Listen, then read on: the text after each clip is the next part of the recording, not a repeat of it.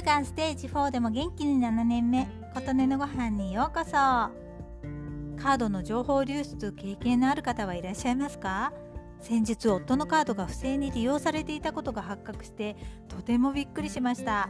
ガソリンスタンドで使おうと思った時使えずあれ以前は使えたのにおかしいなと思ったもののもう古いし時期不良なのかもと思い放置していました。その後も使えなかったことがありそうだった時期不良だったんだっけでもちょっと不安になり使用明細を確認するとちゃんと自分で使ったものしか引き落とされていないので一安心。あと数ヶ月で新しいカードが来るのでそれまで待とうと話していました。のんきですよね。それがネットで飛行機のチケットを取ろうという時にも使えずあれ？おかしくない？時期不良と関係ないってことだよね？とそこでやっと慌てるという。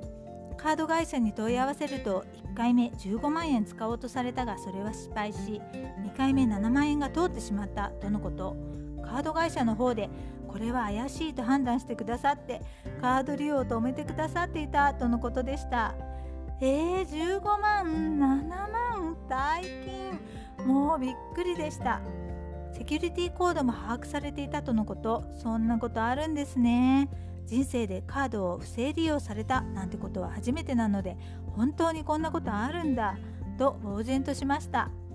それにしてもカード会社の方には感謝しかありません。よく気づいてくださった。ありがとうございます。という気持ちでいっぱいです。よく考えたらネットでカードを使うのって本当に危ないですよね。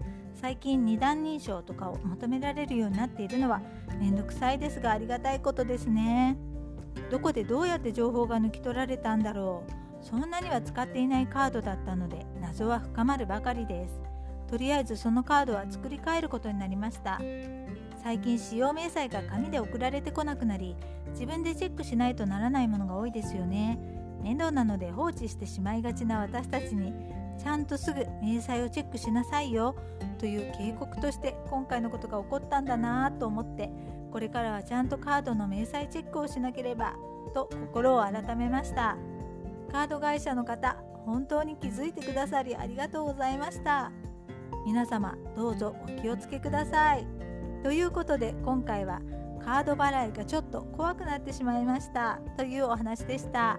あなたの元気を祈っています。琴音のありがとうが届きますように。